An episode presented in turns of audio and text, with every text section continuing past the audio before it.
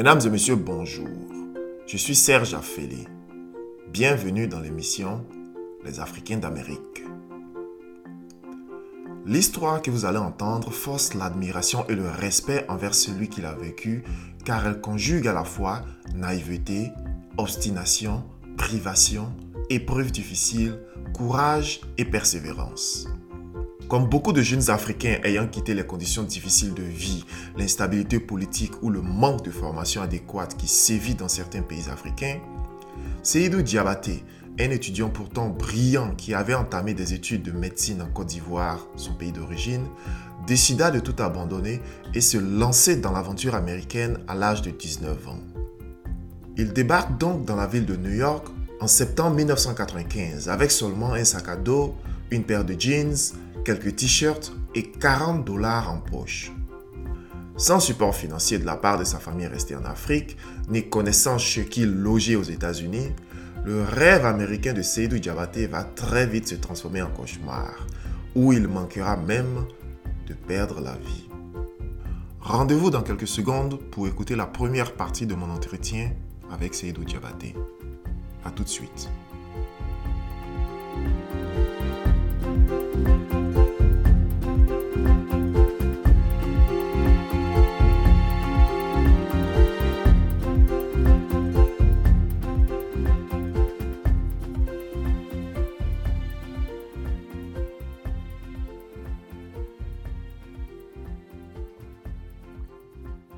Bonjour Seydou Diabaté. Bonjour Serge. Vous êtes originaire de Côte d'Ivoire, plus précisément de la ville de Boaké, où vous passez la quasi-totalité de votre vie avant d'immigrer aux États-Unis. Quels souvenirs gardez-vous de votre vie en Côte d'Ivoire? Bien, merci. Je voulais corriger que je suis originaire de Korogo. Je suis né plus précisément à Mbengue. J'ai fait toute mon enfance à Boaké, comme vous l'avez dit. Mon enfance s'est passée euh, dans de très bonnes conditions. J'ai eu une enfance paisible. J'ai fait l'école primaire. J'ai aussi fait le collège Saint-Viateur euh, de la sixième jusqu'à la terminale. Tout s'est bien passé. Euh, j'étais toujours à l'internat. Ce qui m'a plus marqué, surtout au niveau de, de la terminale où j'ai fait en début d'année de ma terminale, c'est un surménage qui m'a poussé à être en dehors des classes pendant au moins six mois. J'étais déjà, euh, c'était décidé que je n'allais même pas passer le bac. Par miracle, j'ai pu passer. Et puis, euh, voilà, c'est ce qui m'a vraiment marqué. Quelles étaient les circonstances de cet épisode plus ou moins douloureux de votre vie? Vraiment, c'était euh, difficile parce que j'y tenais beaucoup à faire des études secondaire sans faute. Quand je me suis retrouvé euh, toute l'année très malade et ne pouvais même pas faire quoi que ce soit, vraiment c'était douloureux parce que je voyais tous mes amis aller en classe et puis bon, moi j'étais confiné à la maison. Je ne pouvais rien faire. Vraiment c'était douloureux.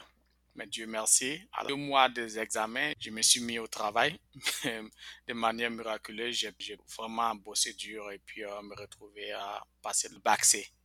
Après l'obtention de votre baccalauréat C, vous vous retrouvez dans le cursus de tronc commun à l'université d'Aboua Djamé pour poursuivre des études en médecine. Après le bac C, euh, je voulais préciser que c'était le bac Kipré. C'était une année où on avait moins, de 10% d'admis.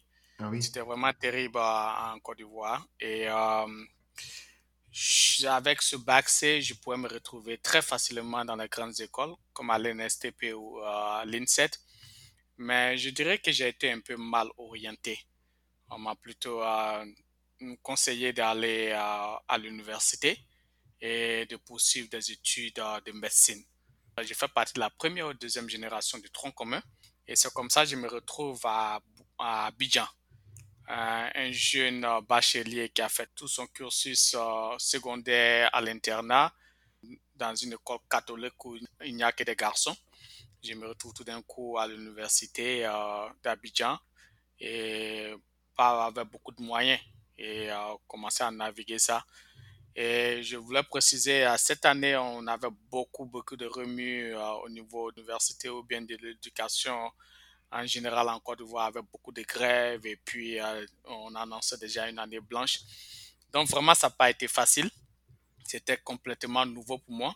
En pleine année universitaire, vous décidez d'immigrer aux États-Unis. Dites-nous un peu comment est-ce que vous en arrivez là à faire le grand saut? Compte tenu de la circonstance euh, euh, universitaire et que je me suis rendu en, compte en pleine année universitaire que j'avais fait le mauvais choix, c'était plutôt mieux pour moi de me retrouver dans les grandes écoles avec une bourse et c'était encore plus paisible là-bas en tant qu'étude. Je me suis retrouvé dans la situation où je dis il faudra que je trouve une solution rapide, sinon mon avenir restait hypothéqué, restait au tronc commun. J'étais assis un jour, je réfléchissais et puis euh, je me suis dit, ben écoute, moi je vais, je vais quitter le pays, je vais aller à, à l'aventure. Comme ça Comme ça. J'avais une encyclopédie que mon père m'avait acheté. Et euh, juste à la première page, j'avais la carte euh, du, du, monde et puis tu pouvais regarder les différents pays et tout ça. Et c'est comme ça, je dis, ah, moi je vais immigrer aux États-Unis. Et j'ai dit, je viendrai à New York. Ah oui, hein? Oui, comme ça. Mais comment ça se passe alors? Vous connaissez, vous connaissez personne à New York. Comment est-ce que vous y arrivez? Bon, quand j'ai, quand j'ai pris cette décision à la tête et j'ai eu à dire à mon père, j'ai dit, ben, écoute, moi je vais venir aux États-Unis pour me chercher hein, dans le jargon ivoirien. Et. Euh, voilà l'aventure, en fait. Pour aller à l'aventure, oui. Et il m'a dit, mais attends, tu es fou, toi. D'abord, un, tu parles pas l'anglais. Oui. Et tu connais personne aux États-Unis? Oui. J'ai même pas de moyens pour te faire venir aux États-Unis. Donc, moi, je sais pas comment tu vas t'arranger. Et tu es toujours maladif. Euh, comment est-ce que tu vas t'arranger pour arriver aux États-Unis? Il dit, euh, moi, je vais, je vais trouver les moyens de venir aux États-Unis. Et c'est comme ça, j'ai commencé à faire des démarches, à demander un peu partout quand je suis retourné aussi à Abidjan. Et euh, j'avais un ami euh, qui était à la fac avec moi qui avait son oncle qui était aux États-Unis. Et ce dernier était arrivé sur la Côte d'Ivoire pour les vacances. Donc, euh, lui et moi, on, va visiter son oncle. Et puis, vraiment, je commence à être poser beaucoup de questions à l'oncle. Et rapidement, il a vu que vraiment j'étais intéressé. Et par contre, il essayait de faire venir son neveu aussi aux États-Unis. Mais il n'arrivait pas à trouver la bonne formule. Donc, je lui ai dit, bah, écoute, moi aussi, je suis intéressé à venir aux États-Unis. Et est-ce que si j'arrivais ici, vous pouvez m'héberger? Ben, Il a dit, oui, il n'y a pas de problème, je, vous héberge euh, si vous pouvez vous faire le visa. Voilà. Alors, c'est quoi la prochaine étape? Vous cherchez un visa, vous l'obtenez, par quel moyen? Euh, donc, je, là, je me lève maintenant, je, je commence à, à, me renseigner comment il faut faire un visa. D'abord, je veux venir faire des études, donc je vais faire un visa étudiant. Donc, je prends mes renseignements et puis euh, je me rends compte euh, très rapidement que c'était impossible. Parce que d'abord, on demande un relevé bancaire qui est vraiment garni, que mes parents ne, ne, peuvent pas fournir. Donc, euh, euh, rapidement, je me suis rendu compte que c'était impossible. Donc, je continue de me renseigner et tout, tout, tout. Et c'est là qu'on me met en contact avec euh, un démarcheur. Oui. Qui aide à faire des visas sur, sur les États-Unis. Et ça, ça, nous sommes en quelle année?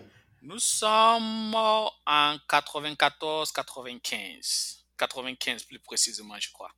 Donc, euh, je rentre en contact avec le démarcheur, je lui explique euh, ce que j'envisageais. Et il me dit, mais écoute, euh, moi, je peux aider. Je, ne vois pas quel démarcheur qui ne te dira pas qu'il ne peut pas aider. Donc, oui, bien sûr. C'est dans ce sens qu'il me dit, bon, voilà, ça va te coûter tant. Et quand il m'a donné la somme, j'ai dit, mais attends, c'est impossible. C'était combien? Plus précisément? Ah, ben, Si je me rappelle bien, c'était dans l'ordre de 1 million et quelqu'un. En 1995, ouais. Ah, oui, oui, pour pouvoir faire euh, le visa, plus le, billet d'avion, la réservation d'hôtel, parce que ce qu'il faisait, c'était de faire une colonie de vacances. Donc, euh, vous venez en tant qu'étudiant ou bien des élèves ivoiriens qui viennent en colonie de vacances pour quelques semaines, pour une visite culturelle. Voilà, c'est comme ça, c'est comme ça c'était. Donc, je lui ai automatiquement dit que c'était presque impossible pour moi de payer cet argent. Et vraiment, je l'ai supplié de m'aider. Et je pense, avec la volonté de Dieu, il m'a dit, écoute, euh, ce que je peux faire pour toi, tu me payes 300 000, je pense, si je me rappelle bien. Ça, c'est pour, pour que je te mette dans le convoi. Mais tu vas te débrouiller à me fournir tous les dossiers que je veux. Donc, je te dirai ce qu'il faut.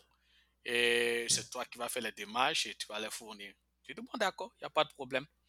Donc, c'est comme ça, il me demande, il faut aller faire ton passeport, il faut aller faire, euh, donne-moi un relevé bancaire qui, qui, est garni, je tape à toutes les portes, euh, une personne bienveillante qui me donne un, relevé bancaire qui est quand même garni et tout ça. Bon, bref, j'arrive à fournir tous les dossiers qu'il fallait et il constitue son groupe. Et puis, bon, voilà, on doit aller à l'interview. On était 11, si je me rappelle très bien. Parallèlement, on, prenait des cours d'anglais où il nous, il nous faisait étudier exactement quel genre de questions qu'on allait nous poser à l'ambassade et tout ça. Donc, je me débrouillais pas mal. Donc, euh, ça, ça, faisait que son dossier allait être plus solide si euh, il mettait des gens devant qui arrivaient un peu à s'exprimer en anglais. Donc, c'est comme ça que je me trouve en troisième position. Bien que normalement, ne payant pas les 1,5 million, je devrais être peut-être à, à, la position. Le dernier. Voilà, tu vois. Donc, euh, mais je, me, je me retrouve là, mais je ne savais pas que le visa n'allait pas être donné à tout le monde. Donc, on va à l'ambassade et puis euh, je me rends compte qu'après les interviews, et on ne donne visa qu'aux six, premiers. Donc, ah. Dieu merci, j'en faisais partie. Le visa a été obtenu, je pense, un jour après mon, mon anniversaire. Je pense le 7 septembre. Oui, 95. Et donc là, vous avez quel âge? Là, j'ai 19 ans. J'ai 19 ah, oui. ans. Oui. J'obtiens le visa. Maintenant, il faut trouver le billet d'avion. Je pensais qu'après avoir obtenu le visa, on allait attendre quelques mois pour que je puisse récupérer des fonds pour avoir un billet d'avion ce que je ne savais pas, c'est que dès qu'on avait le visa, on devrait carrément embarquer quelques jours après. Donc, euh, le voyage était programmé pour le 9 septembre 1995 et j'avais deux jours pour pouvoir me trouver un billet d'avion. À combien? Je ne connais pas vraiment le prix, mais c'est une centaine de mille, je crois. Parce qu'il fallait faire un billet d'avion aller-retour. Et à ce moment, c'était Air Afrique euh, qu'on prenait. Donc, euh, j'appelle mon père, je lui dis, euh, ben écoute, j'ai pu avoir le visa. Donc, il me dit, mais attends, tu t'es arrangé comment? Il dit, ah, c'est la volonté de Dieu. On a touché plein de personnes, et de personnes de bonne volonté, et Dieu a voulu que ça se passe. Mais vraiment, je suis coincé. Il me faut, il me faut un billet d'avion et on est censé partir dans deux jours. Il me dit, mais écoute, moi, je n'ai pas d'argent, je ne sais pas comment on va faire ça. Donc voilà, je suis là en train de me lamenter toute la nuit, comment il faut faire. Je dis, mais la nuit était très longue, il fallait se lever le matin, voir si je peux trouver quelqu'un qui puisse me porter garant, me prendre un billet d'avion lorsque j'arrive aux États-Unis. Je travaille, je rembourse. Écoute, toutes sortes d'idées me passaient dans la tête. Et je vois très tard dans la nuit mon père qui m'appelle et me dit, bon d'accord, demain je serai là. Je dis, ah, ok effectivement, il, prend le cas de, de Boaké et il me trouve à, Abidjan le lendemain. Il me donne l'argent. Je pense qu'il a eu à prendre un crédit quelque part. Et c'est comme ça, j'obtiens le billet d'avion. Et euh, je suis prêt pour le voyage qui est fixé au 9 septembre soir. Qu'est-ce qui se passe à votre arrivée sur le terrain? Donc, on va à l'aéroport. Normalement, comme je l'avais dit, ça devrait être euh, une colonie de vacances. Donc, on mmh. avait une personne qui devrait nous accompagner et qui devrait être l'interprète. Et euh, donc, euh, on arrive à l'aéroport, on est assis, il nous dit, bon, je viens, je, viens de voir quelqu'un que je connais, je veux le saluer et puis je reviens. On est, mmh. on est cinq. Et on s'assoit, on attend, on attend, jusqu'à ce qu'on commence à appeler pour embarquer, on ne voit pas le monsieur. Donc, on se rend compte rapidement qu'il a carrément, il nous a déposé à l'aéroport et il a disparu. Donc, maintenant, il faut prendre l'avion ou il ne faut pas?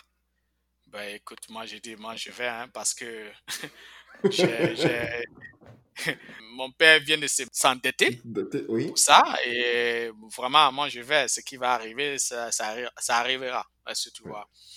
Donc, euh, mon voyage a été vraiment un voyage très long, sans sommeil.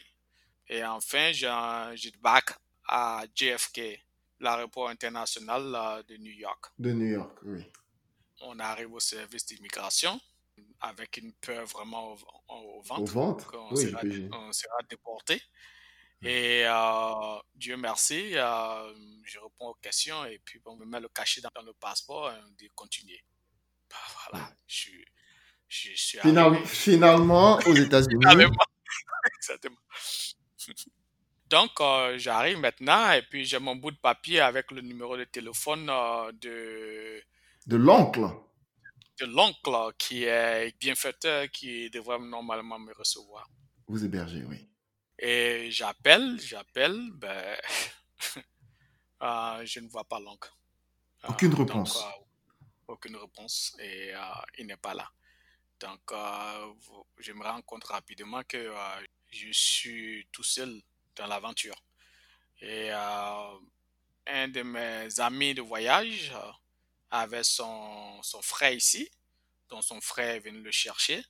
Et il m'a vu, il m'a dit, mais euh, comment tu fais? J'ai dit, mais vraiment, la personne qui devrait venir me chercher, il n'est pas venu et j'appelle, personne ne répond, donc je ne sais pas ce qu'il faut faire. Et c'est là qu'il a eu à parler à son frère. Et ce dernier dit, bon d'accord, viens avec nous, on va voir comment on peut le retrouver. Donc, euh, voilà, on est en train de se promener un peu partout dans tous les magasins ou les restaurants où les Africains, le, coin où les Africains fréquentent pour, pour pouvoir avoir des renseignements sur, sur, ce dernier. Et en fin de compte, tard dans la nuit, il y a quelqu'un qui a pu nous euh, conduire à, son domicile. On arrive, il est tout surpris de me voir et il me fait la confession que mais vraiment, je ne pensais pas que tu allais pouvoir arriver. C'était pas. Il faudra que je demande à mes colocataires si c'est possible de t'héberger. Oui. Ben, je dis, bon, voilà, donc je suis assis, j'attends. Ils sont tous des conducteurs de taxi. Et euh, c'est carrément une chambre euh, qui est en même temps transformée en cuisine où on met les matelas et puis euh, il y a cinq personnes qui, qui, sont dans cette chambre. Ils dorment par terre. Donc c'est-à-dire que déjà c'est saturé. Et voilà moi, un, jeune frère de 19 ans qui arrive. et voilà, il faut chercher à l'héberger. Donc c'était pas c'était pas facile. Ils ont carrément refusé. Et ils ne pouvaient pas, ils ne peuvent rien faire parce qu'il fallait que tout le monde accepte. Donc voilà, mes nuits sont, mes premières nuits sont très difficiles parce qu'il faut chercher à quelqu'un qui puisse m'héberger. Et comme une personne de bonne volonté dans le building, en fin de compte, elle a dit, bah, écoute, tu peux rester avec nous pendant un moment. Donc c'est comme ça, je me suis débrouillé un peu, un peu, et puis... Euh... vous arrivez à New York dans des conditions très difficiles, vous n'avez pas d'endroit où, où rester, où personne pour vous héberger finalement vous arrivez à trouver un endroit où rester, dites-nous un peu comment est-ce que vous survivez à New York étant donné que vous n'avez ni boulot et ni argent. Effectivement, je suis arrivé à, New York avec juste un sac au dos, un jean et puis quelques t-shirts. Et euh, rapidement, il fallait que je trouve un boulot. Le premier boulot que j'ai eu à faire, c'est pour distribuer les journaux c'était très facile de trouver ce genre de boulot et c'est payé sous la table. On me conduit là-bas et euh, donc il faut se réveiller très tôt, 4 heures du matin aller chercher les journaux et puis commencer à les, les distribuer dans, dans, un coin bien précis. Donc j'ai commencé avec euh, un des frères africains qui faisait ce même boulot. Donc il m'a conduit là-bas et puis bon, je suivais le même chemin que lui que je puisse avoir un peu d'argent pour pouvoir au moins acheter des habits un peu plus chauds. Parce que déjà en septembre, en septembre oui. pour un Africain qui est à New York, euh, le froid déjà était là. Voilà, donc au moins avoir des habits adéquats. Et rapidement après ça, j'ai pu trouver euh, un boulot de ce qu'on appelle le security guard. Agent de sécurité. Agent de sécurité, il y a des magasins. Bon, on m'a pris là-bas, je surveillais les, les étalages et tout ça. Et Tout ça encore, c'était, c'était en dessous de la table. Et en fin de compte, mon, mon boulot vraiment qui était un peu plus payé, c'était au niveau de la restauration. Là, on me prend, il y a des frères africains qui travaillaient dans des restaurants au centre-ville de New York et qui m'ont envoyé. Euh, et j'ai commencé ce boulot en lavant les, assiettes. Euh, on appelle ça communément le dishwasher euh, dans le restaurant. Et, boss boy. boss boy, exactement. Et travailler de longues heures et pour pouvoir faire plus d'argent, tout ça. Et au fur et à mesure que je faisais ça, j'ai commencé à apprendre à, à cuisiner. Donc, j'aidais les cuisiniers au fur et à mesure j'apprenais et puis euh, j'ai commencé à évoluer dans ça. Euh, et la raison pour laquelle j'ai choisi de, de, faire ça plus, parce que rapidement, je me suis rendu compte que ça allait être très difficile pour moi de faire des études euh, aux États-Unis. Je viens avec cette idée de l'Afrique. Voilà, dès que tu arrives aux États-Unis, c'est très facile. Tu vas dans une université et puis voilà, tu dis tu veux faire des études et puis bon voilà, les portes sont ouvertes.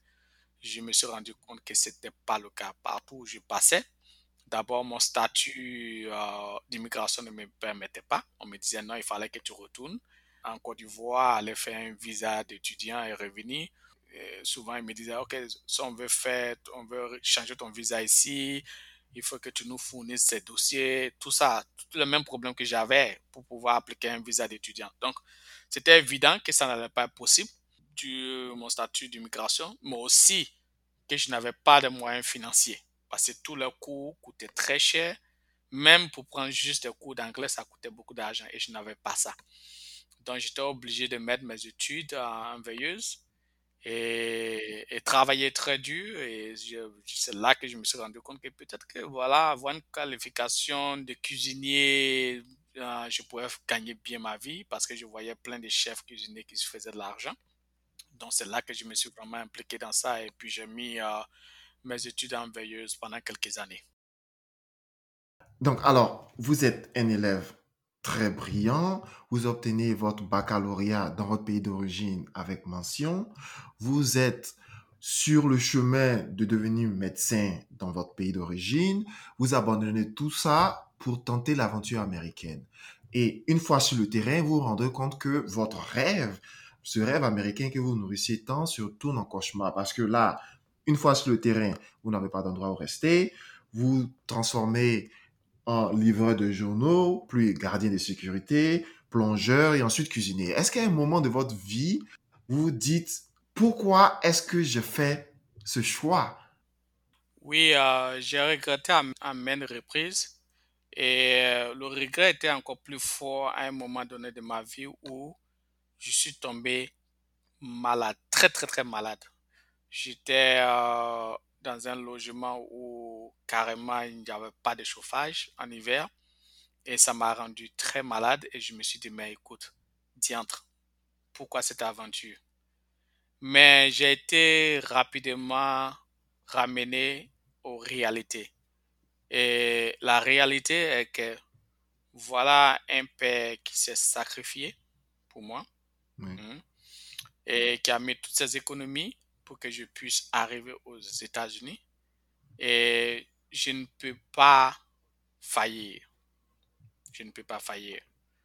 Donc, euh, bien que j'avais plein de regrets et que je voyais mon avenir hypothéqué, je me suis dit que il faut prendre, il faut, il faut continuer à pousser. Il faut continuer à pousser. Et plein de choses que j'ai traversées aux États-Unis, même mes parents n'étaient pas au courant. Je ne leur expliquais pas à chaque fois quand j'avais des conversations avec eux, je disais que oui, tout va bien, et... mais en réalité, non. C'est, vraiment, c'était, c'était difficile. C'était la galère. Je ne pouvais pas retourner. Ouais, c'était la galère, je ne pouvais pas retourner. J'allais être la risée, quoi, tu vois, de la famille, je ne pouvais pas retourner. Est-ce qu'il est difficile de se dire, je suis déjà là, je ne peux pas retourner à cause de la honte? Parce que la réalité, c'est que vous auriez tout à fait réussi votre vie si vous étiez retourné dans votre pays. Oui, Peut-être, c'est possible. Je pense que vous avez entièrement raison parce que l'idée de retourner et l'idée que les familles ont en général lorsque un immigrant soit déporté ou bien volontairement retourne sur l'Afrique et il raconte que je retourne parce que c'est difficile, c'est pas accepté dans nos cultures. Les gens voient ça très mal, les gens voient ça comme euh, un, un fainéant. Vraiment, je ne pouvais pas faire ce retour-là. C'est un voyage de non-retour. Il faut tout faire pour réussir ou reste là-bas et puis euh, ne jamais, jamais mettre pied encore sur l'Afrique. Et je ne pense pas que j'étais le seul dans le cas parce que j'en ai rencontré plein, plein, plein, plein de jeunes Africains qui avaient des aspirations de venir faire des études, qui sont transformés à des choses, à des, des, professions qu'ils ne s'attendaient pas en tant que euh, chauffeur de taxi. Je me rappelle même quand j'expliquais que je voulais faire des études au début, euh, la majorité d'entre eux me disaient que, écoute, euh, le dernier diplôme d'un Africain ici, c'est le yellow. Euh, ce qui veut dire le taxi jaune, taxi de, oui. jaune de New York. De la ville de New York. Parce que, voilà, et la raison pour laquelle ils disent ça, c'est parce que pour pouvoir conduire ce taxi, il faut aller passer un test. Voilà, il faut quand même être un peu lettré quoi, pour pouvoir conduire ce taxi. Donc, ceux qui avaient un peu une connaissance intellectuelle, voilà, ils faisaient le YOLO. Donc, c'est le dernier diplôme d'un Africain ici. Tu vois? Donc, ça veut dire qu'il y a beaucoup de personnes qui sont retrouvées dans, des conditions comme ça, qui avaient fait des études euh, très avancées en Côte d'Ivoire ou en Afrique. Mais une fois ils arrivent ici et ils sont confrontés aux réalités euh, américaines, que c'est pas facile. Et c'est ce qu'ils font. Et puis, ils commencent à juste à économiser de l'argent et puis pouvoir s'acheter des terrains en Afrique. Et voilà, l'aventure est gagnée comme ça. Ils abandonnent carrément leur vision de pouvoir faire des études supérieures aux États-Unis. Et j'ai failli être pris par ça aussi, parce que c'est dans le milieu que je vivais. Mesdames et messieurs, ici prend fin la première partie de mon entretien avec Seydou Diabaté. La semaine prochaine, nous parlerons de comment Seydou Diabaté réussit à sortir de cet engrenage difficile, poursuivre des études universitaires aux États-Unis et devenir une vraie success story. Bon début de semaine à tous et à très bientôt.